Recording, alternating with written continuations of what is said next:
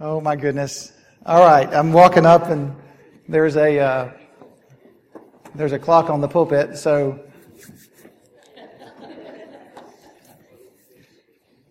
can we just take a few minutes and think about Scripture and uh, and think about truth of who God is? It's been an incredible day, and we would be remiss if we don't just pause and say, Jesus, what do you want us to do with a day like this? I mean, I, I don't know where your heart is. Mine is very full.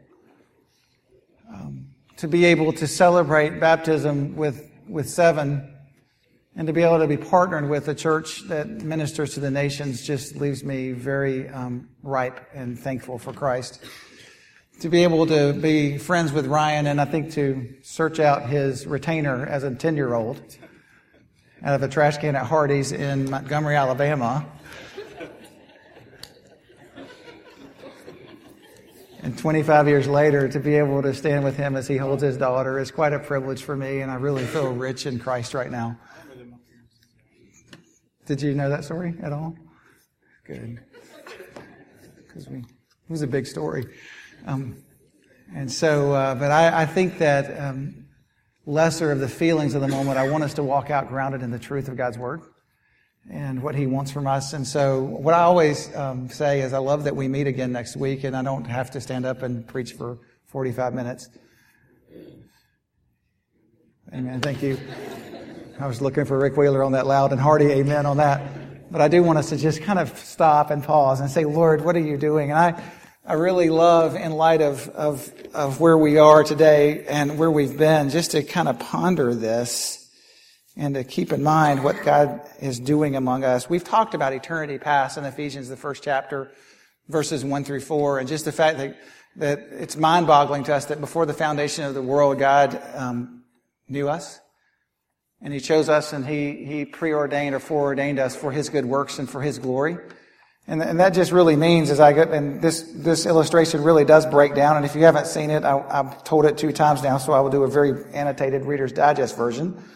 But um, it breaks down because there is no end point to the living God. Just somewhere back here in the perichoretic dance of the Father. Perichoresis is the Father, Son, and Holy Spirit. Kind of a description of the Trinity before before time existed. And they were just a choreograph of grace. They were a dance of grace, if you will. And somewhere, and I, this would boggle my mind, so I don't even know how to explain it other than to read it in Scripture and worship God for the mystery of His wonder. But somewhere back here in eternity past, what does that mean? Somewhere in eternity, God was in a glorious unity with God the Father, God the Son, and God the Spirit. And in the midst of that unity, God the Son, who would, according to Colossians one, be the creative force, they looked at one another and said, somewhere around two thousand fifteen, we're going to have this group sitting here together for the sake and praise of my glory. And we're going to have them in Jacksonville, Florida, for the sake of who I am. And so somewhere way back here, God knew us. He was in process of, he wasn't, there is no process with God. He knew us. He adopted us. He forgave us. He drew us into His family. And we just kind of walk into that. And then somewhere as we get a little bit closer to our lives, because this is an eternity rope, if you will. This is kind of like where we fit. You get over here to our lives and kind of think, okay, here's us. Here's the little red us. We're sitting here in the middle of the eternity rope. If you were here before, I put us on the end, and that's not how it fits, because there was a foreknowledge of us that far preceded us. But in recent history, maybe somewhere around right here, God Himself put on flesh and came and dwelt among us. And according to Ephesians one, verses seven through ten, He put on flesh and dwelt among us. He walked among us. He demonstrated what it looked like to live life among us. And then uh, He gave Himself as a sacrifice for us so that we could be freed and absolved from sin, so that we could be justified in Him. So somewhere in the, in the recent historical past, God did the redeeming work through the cross of Jesus Christ, who was buried, re- who was dead on the cross, buried and resurrected on the third day for the sake of who we are. And somewhere eternity past, He had foreknowledge of us, and somewhere recent history past, He stepped in and redeemed us and forgave us and brought us life, Praise God for that. And, and we were, according to the Scripture, through the blood of Jesus Christ, we were made white as snow. And we step into this story right now, looking into this present moment and saying, God, what do I, if this is my life, this little red blip on, on the on the place of eternity, what do I do with this life? Because somewhere in the great eternity past, you knew me in your foreknowledge. And somewhere in the recent history, you redeemed me through the work of the cross of Jesus Christ. And in this moment, we saw seven. We saw seven who somewhere on this va- vapor, this mist of life, who somewhere around this vapor, some of the some of the folks from Cuba were a little later on the red dot. Some of the children were a little earlier on the little red dot. But we're all in this little scope here, and they're coming in and saying, we know Jesus. This Jesus of history past, this Jesus of eternity past, we know Him, and we are accepting Him. Ephesians one thirteen, I believe, says that we are believing the message which has been a part of eternity past and history past. We are embracing, believing, throwing all that we have into the message of the grace of the gospel of Jesus Christ. And in that, in that, we just, we just line up and go, are you kidding me, God? We are so grateful for who you are. And then we step into, I love Paul because he's writing this. He writes of eternity past. He writes of history past. And then listen, in Ephesians one, eleven through fourteen, he says, we have received an inheritance in Christ. And this can be translated two ways, and, and I love your illustration with your grandson, because we have received an inheritance in Christ. We have received the riches of God in Christ Jesus. Praise the Lord. And you could also interpret this this way. We are the inheritance of Christ.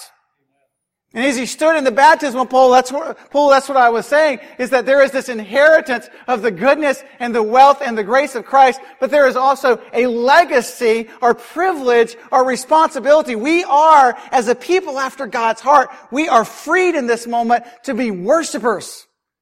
To be able to say, in response to all of this, are you kidding me? As I am living on this small part of this, God, I want to be a part of the worship of who you are for all of eternity, because I have an inheritance in you, and I am made an inheritance in you. And apparently, the incense of my worship will smell sweet to you, and I want your throne and your holiness and your, your whole of who you are to just simply look and say, wow. In spirit, and in truth, and in fullness, and in abandoned. As an individual, but I think more importantly as a corporate body of believers, our full-on worship is moving toward the King of Glory. We're just, we're just understanding the gravity of what He has done so that we can be worshipers. He says that over and over throughout this, according to the purpose of the one who works out everything in agreement with the decision of His will, so that we who have already put our hope in the Messiah might bring praise to His glory. That's why we're here. Simply be worshipers who bring praise to His glory. When you heard the message of truth, when you heard the gospel of salvation in this moment in time, when you embraced that as truth, and when you believed in Him, you were sealed with the promise of the Holy Spirit. He is the down payment of your inheritance for the redemption of the possession, and here again is why you're here. And it is all for the praise of the glory of God. I mean, we have been given heirship and joint heirship with Christ for the praise of His glory. We have been sealed by the Spirit of God for the praise of His glory. We should be worshipers in this moment. We should be freed for this to be about worship, to be able to say, Holy God, in eternity future, I'm going to spend an extraordinary amount of time just celebrating your greatness for the praise of your glory. And so I just, I just, Father, in this moment of red dot, I want to respond to you. And I begin to ask myself, in understanding the Scripture and being freed to worship, what is my first step? How do I take a first step into this level of truth? And I find that as a Scripture I read last week, when I came to you, brothers, this is First Corinthians two, one through five, announcing the testimony of God to you. I didn't come with brilliance of speech, and I don't have a lot of wisdom. That's, that didn't put that as my first step.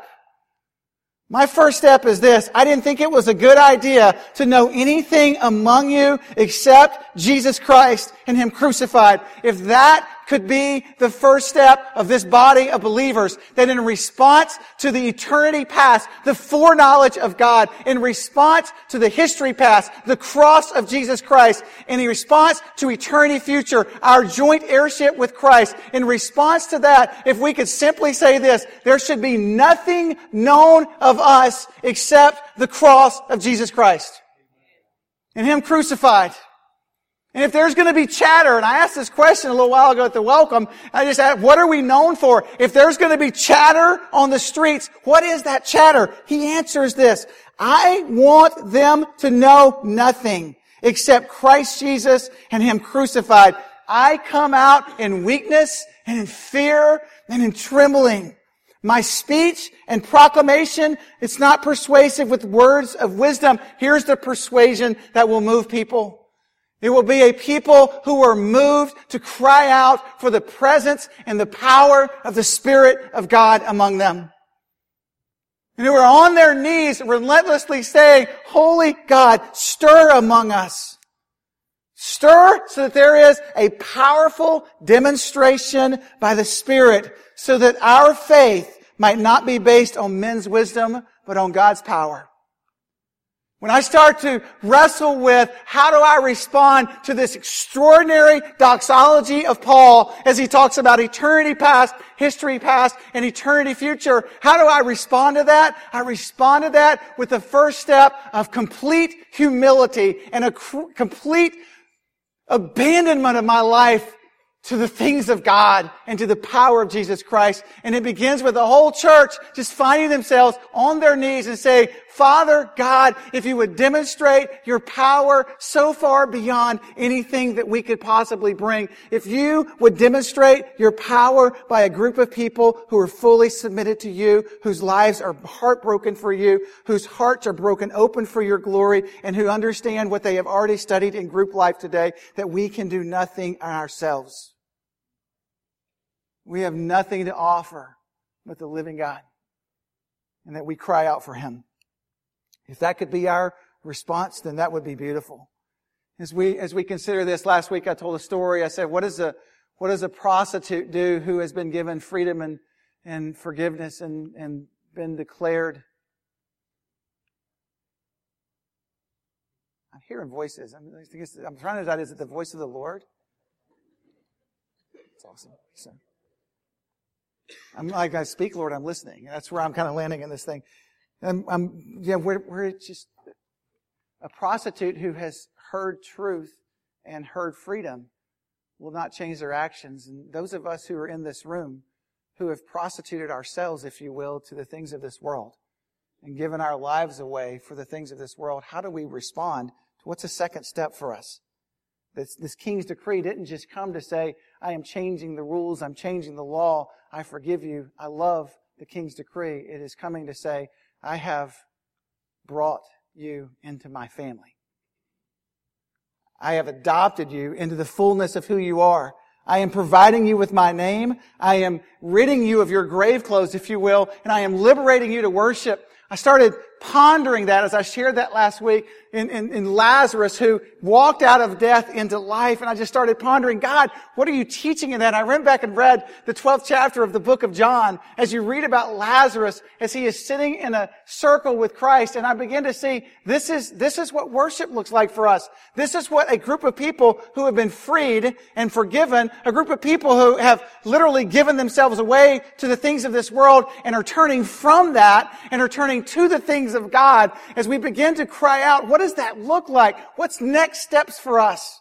And I see a group of people who are sitting and reclined in the twelfth chapter of the book of John, and they are eating a meal with Christ. And I picture Martha, who's there, and it says she's scurrying about. And I picture Mary, who's sitting in that moment, and I begin to get a picture of the power of being free to worship. Because Mary does the most unthinkable thing. She, she literally takes this, and she had to come prepared to take this. She took this perfume that was essentially a year of, of her wages, and she broke it open and with her hair began to wash the feet of Jesus. And this is a powerful story, one that many of you have heard before, and it is a beautiful response to the things of God. And I started to ask myself, what does it look like for a church who has been redeemed by the living God, who understands the foreknowledge of God, the history past of God, who understands their heirship in Jesus Christ, who is wrestling with that and responding to that? What does a church look like who is, who has literally said, your grave clothes are taken off and you are adopted into the family? I can tell you what it would look like according to the twelfth chapter of the book of John. It would look like a place that was aromatic with the glory and the worship of the living God. There would literally be, I believe, an aroma in this room that we would look. I, I just picture, I picture Mary looking at Lazarus, looking at Jesus, looking back at Lazarus, carrying this perfume in. I don't know the, the background of the story of, as what she was thinking in that. I can imagine she evaluated at some point, is this worthy of breaking open before the King of Glory? And she's sitting with a man who's been resurrected from the dead. She's sitting with the man who resurrected him from the dead. And And she deemed that a moment to bring the aroma of worship, because that's who we are as believers. And she brought it and broke it open, and she literally put it in her hair and used her hair as a rag to wash the feet of Jesus. And I am praying for us as a church that we will look at one another. We will look across this room, and right now as we sit in worship, we're reclining at a table, if you will. We are literally sitting with people who once were dead and separated from God, but have been rescued by the cross and the redemptive work of Jesus. And there should be some response of worship. There should be an aroma that is rising up in this room that is the grace and the glory and the goodness of God. And if not, what in the world are we doing here? There should be a, a group of people who are looking around going, I remember, let's listen, if you've shared life together for a journey, I remember your grave clothes. I remember who you were before Christ. I remember what was happening in your life. But Christ stepped in. I mean, that should be a flood in the heart of the church. And, and I long for that to be present among a group of believers everywhere that we gather. Is the aroma of worship, grave clothes laid down, the robe of righteousness on, and the worship of the living God abandoned. And here's, here's what I can promise you. I'm reading John twelve, but I've also experienced this walking through life. There will be people who are not worshipers, who will call you crazy, and they will wonder what in the world you were thinking, wasting that. And oh God, please remove the Judas from this room and from our presence so that we can literally waste our lives for the glory of Christ. We can spill out our lives. There will be those who are standing on the periphery, and they will say this of those who have been resurrected from the dead. We should kill Lazarus because he's messing up our power and control. It's John twelve. It's a heartbreaking moment when here you are with a man who has had his grave clothes stripped out, who with a woman who is pouring out her worship, and one is looking for power, one is wanting to defeat this, and many, and that's what you should hear, many are drawn into worship. We're freed in this room to look around and say, God, there were people who were once dead, but are resurrected from the dead. And it is the goodness of the cross that we celebrate. Praise you, Father. We have an inheritance in Him, and we, we celebrate this, and we, we, we mark out those who are not yet in, simply praying for them and saying, oh God, that you would capture Judas's heart. Oh God, that the Pharisees would come to know you, that they would lose the pride and arrogance in themselves. It says we do that because we are marked by God. That's what the scripture is teaching us in Ephesians, this, the first chapter. It's saying that, look, you have been marked by Him for the sake of His glory. You have been set apart by Him. You have received this inheritance in Him that is this This joy that you have in God. You will spill out that inheritance. You won't hoard it. You won't hold it back. And in fact, this inheritance is a never-ending flood of God's goodness and grace. Pour it out for the sake of the kingdom. And not only that, but you're marked by His Spirit with the gospel of salvation when you believed in Him. This is such a liberating truth. You are sealed and guaranteed eternally in God through the Spirit of God. I mean, you are sitting in this eternity future saying, God, my future is secure. My hope is in You. It says in this in Scripture, it says, when you believe, you were marked in Him with the seal, the promised Holy Spirit. God, God marks those lives who are, who are for His glory and who embrace His redeeming work for this to be His possession and to understand His power and His glory. That's why He marks us. He seals us, if you will, with ownership. You're secure in Christ. You're not sitting around thinking, what can I do somehow to merit the goodness of God? That weighing scale is no longer there. You have been marked by the living God. You are secured with the seal of His ownership, assuming that you have believed in the cross of Jesus Christ, believed in the redeeming work of Jesus Christ. Cast all that you have into His story, His grace, His truth, and His cross. And at that moment of saying, God, I'm not inviting You into my heart. I'm not inviting You into my story. I am abandoning my story and coming after Yours. God says that He seals us with His Spirit. He marks us with Himself. It is a finished transaction. The hope of the church is a resurrected Christ. First Peter one three says this, praise the God and Father of our Lord Jesus Christ, according to His great mercy that He has given us. He has given us this new birth into the hope of the resurrection of Jesus Christ. All praise and glory to Him. The strength of the church is the Spirit of God. In Acts, the ninth chapter, verse thirty-one, it says this, so the church throughout Judea, Galilee, Samaria, it was at peace. It had been built up. They were walking in the fear of the Lord, in the encouragement of the Holy Spirit, and the church increased in number. If you want to walk in the midst of this, it says, look, you are being empowered and possessed by the Spirit of God, and you are walking in the fullness of the Spirit of God. The power and the confession of the church is a confession of the des- desperate need of the Spirit of God, and the Spirit of God will not create confusion. The Spirit of God will come in crying out, Jesus! Make much of Jesus! Celebrate Jesus! That's going to be the cry. Eight chapters earlier, when he wrote Acts nine, eight chapters earlier, there was no church. And they were just kind of gathered together, and the Spirit of God just fell among them, and they were sealed in His ownership. They embraced Him by faith. Their lives were guaranteed as a deposit into the eternal. They lived with a level of passion and conviction that was unbelievable, and the church prospered in the midst of persecution. This of all weeks is a week that we're watching the church prosper in the midst of persecution. As twenty-one of our brethren gave up their lives, I love what one friend wrote on, on one of the social networks, oh God, who is the Saul that was standing at the edge of our Coptic brothers in Christ who might speak the truth of Christ throughout a region of the Middle East where the gospel will prevail, either here or throughout eternity. We are just simply coming and saying, oh God, in the midst of persecution, move your church. Stamp us with the mark and guarantee of an eternal view of the kingdom. Because we've been marked by you. And I'm not, I'm not running around going, how's it going today? Are we in peril today? My daughter wrote me yesterday and said, the family that I'm closest to, the mom dropped dead yesterday. This is in Haiti. And she said, Dad, I am so tired of location determining how life is lived. Please help me bring the gospel.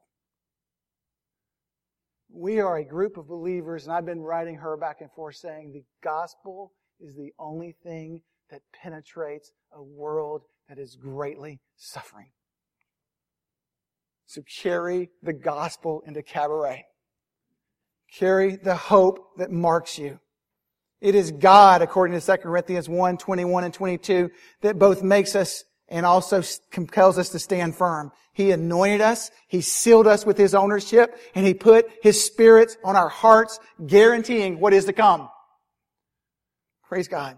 I don't come with you with great words of persuasion. I come with you with Scripture, simply saying we are marked, and what God marks, He confirms. What He confirms, He authenticates. What He authenticates, He proves. What He proves, He assures. And beyond a shadow of a doubt, we are His possession for the sake of His power and His goodness. That's why we're here.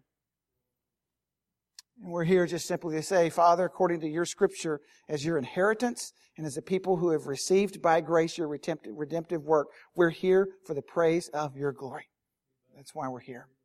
For the Spirit of God comes upon the church, and we'll be the witnesses of His Spirit and His power in Jerusalem, Judea, Samaria, to the uttermost parts of the earth. That's what we'll be. Our greatest strength as a church, I'm praying to begin to posture this and posture our lives. Our greatest strength has become our greatest weakness. The greatest strength of the church is not our political persuasion. That's not the strength and backbone of the church, despite what we've tried to make it for several decades. The greatest strength of Mandarin, praise God for this statement, is not our financial well-being. The greatest strength of Mandarin is not the number of nickels and noses that sit in the chairs. The greatest strength of Mandarin, the strength of the church, is not who we picket or who we're against. The strength of the church is the glory of God. The strength of the church is guided by the Spirit of God. The strength of the church is a group of people who are on their knees and, more importantly, on their faces with humble hearts saying, move among us for the praise of your glory, for we are not marked for anything temporal. We are marked for eternity. We're sealed by you, God. And we are crying out for presence. As I wrestled with Cynthia, I said, what you desperately need and what we need as a church is presence. The presence of God. And I'll end with this. When Moses had a task that was unbelievable, he looked at the Lord, and in Exodus, the thirty-third chapter, he said, what I need from you, God, is your presence. I can't do this if you don't go with me. We can't be an effective church without the mark of God on our lives, without the eternal work of God in eternity past, without the cross of Jesus Christ being the center of who we are. We have nothing apart from that. With a group on our knees just simply saying, oh God, but we sense that you want to move among us. And we need your presence. We have a mammoth task. We have a mammoth task as a church. I mean, God has given us this chance to be located in the, in the fastest growing part of Jacksonville for the last thirty years. He's given us a partner in Guatemala who are planting churches all over the region, eighty plus. He's put us in the heart of Haiti, where literally hundreds, if not thousands, can come to know Christ. I'm literally praying for a tipping point in that nation, that God overcomes voodoo and that becomes a Christian nation. I don't think it's possible to be a Christian nation, but there's more Christians in that nation than there are not. That's my prayer for that nation. And God has given us this stewardship. And I believe, like Moses, what we should be saying back to God as a church is this. We believe you have placed us sovereignly as a corporate body of believers for the sake of your glory, for the praise of your glory. But, oh God, we have no chance of impacting this area or the nations if you don't give us your presence. We need you. And with unveiled faces and ever-increasing glory, we want to walk with the fullness of who you are among us. And we have nothing apart from you. God has given us, as a result of His eternity past work, His, His foreknowledge, His adoption, His forgiveness, His, His history past, His redemption and forgiveness of sins. He has given us that for an eternal guarantee, an inheritance, and a hope. He has provided that for us. And then He brings us back to this moment, wherever it is, the red dot, and saying, I'm really hoping that you will live right here for the praise of my glory. I'm hoping that you will spend yourselves. And I'm hoping that the only thing you'll, you'll ask of me is bring this presence. And bring this reality. And Father, we, we need you. And I love Exodus thirty-three seventeen. He looked at Moses and said, I know your name, and I know who you are, and I'm going with you. Now let's go release millions from bondage.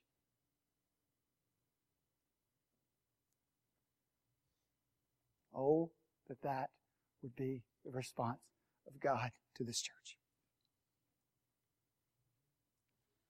Holy Spirit, stir among us in such a way that we just want to display the praise of your glory. Move among us so that we simply say of you, God, we need and long for your presence. Father, I pray that you would strip away from us any thoughts of our own strength, our own will, or what we bring.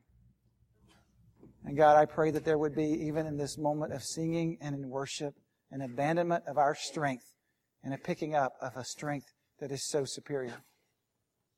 Father, I pray that the strength of the Spirit of God will just flood this room. We need your presence. We are a part of your ministry of reconciliation, and we are your ambassadors, Lord. And to do that, we need your presence. We're going to sing a song right now and just